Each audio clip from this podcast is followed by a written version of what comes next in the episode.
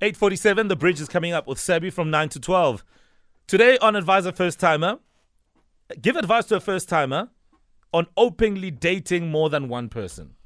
So I think the key here is is the open part, yeah. right? Where everybody knows that everybody's involved and that everybody knows that you're dating everybody. That's key, because some people uh, actually prefer to have more than one person, True. Whether they are preparing themselves for polygamy or they just want to do it before they commit to a relationship. They just want to kind of, you know, dabble. Uh, whatever the reason, it could be quite tricky. So what advice do you have for such a person? Well, uh, let's get into some voice notes first and find out what that advice is. Good morning, guys. Good morning, guys. Uh, my name is Simon. Morning.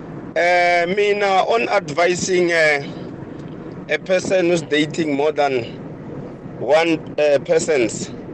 My advice is that don't do it. Uzotalunga na mali. Uzopela. Uzopela nya. That's very, very true. Good morning at Metro.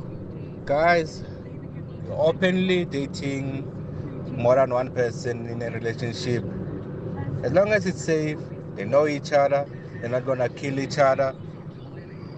To top it all, you know, when it comes to the bedroom side, always be careful, because you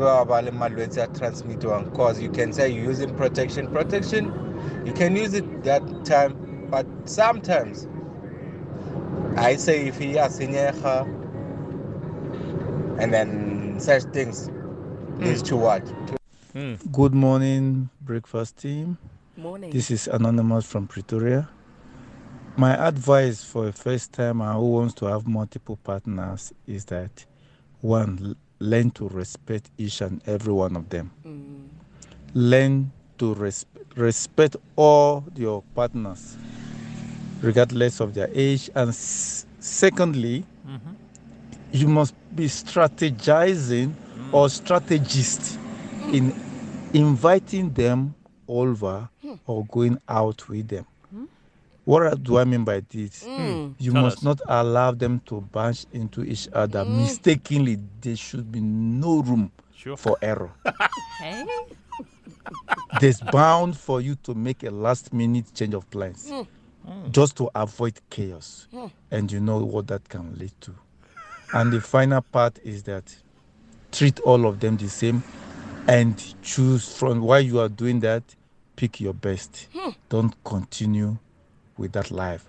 Hmm. Just you are doing all those multiple partners just to get the best from all of them. Okay. So when you get the one that understands you and the one that likes you the way you are and the one that really hmm. have that thing for you, yeah. then you can pick that one, because you can carry on having multiple partners, but at first you can just do that for fun.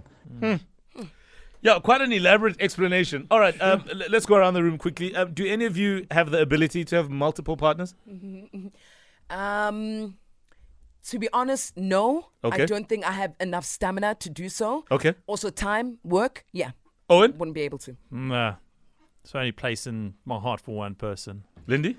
I'm going to say no. There's only place for one person in my heart. Yeah, you guys are married, hey? Mm. So, like, I don't think on national radio... We, we're just being strategic. And you, honestly. Mo? No, well, I believe I do have the ability, because men do have the ability to have more than one partner. Mm-hmm. Sure. That's just the reality. Even you, Owen, you've got the ability. We all have the ability no. then. That's what I'm saying. But tell us more about you. The problem is you're too quick to uh, answer the question and not listen to the question. Uh, no. But, but, but um, it's not something that I think I can handle. Okay. Yeah, emotionally, it's too much. Yeah, psychologically, it's too much, because that's to do with the physical. Physically, I'm oh, sure I'll be okay, fine. Okay, you've got the stamina. Oh no, definitely. Okay. Physically, I'll be fine, but okay. emotionally and psychologically, absolutely not. Mm. Um, what we're going to do in just a moment, we'll speak to registered counsellor Shirley Mashigo. Uh, we'll get more on this and some solid advice, not from me, who believes they can handle.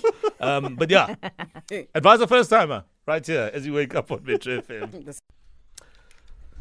eight fifty-four, let's uh, continue and uh, head towards wrapping up our conversation this morning, giving advice to a first-timer who is going into openly dating more than one person. So you've decided that, you know what, I'm going to openly date multiple people. That is the path I've chosen for myself, and until something happens. Uh, let's bring on uh, Shirley Mashigo, who is a registered counsellor. Good morning, Shirley. Thank you for your time.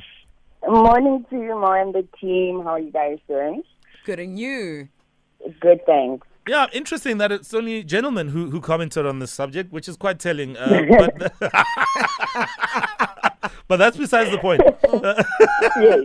Some people um, just don't want uh, this monogamy thing. Uh, some people even say to themselves, monogamy is not meant for me. Um, what do we say, and what is revealing about uh, people who feel that way? Is it concerning?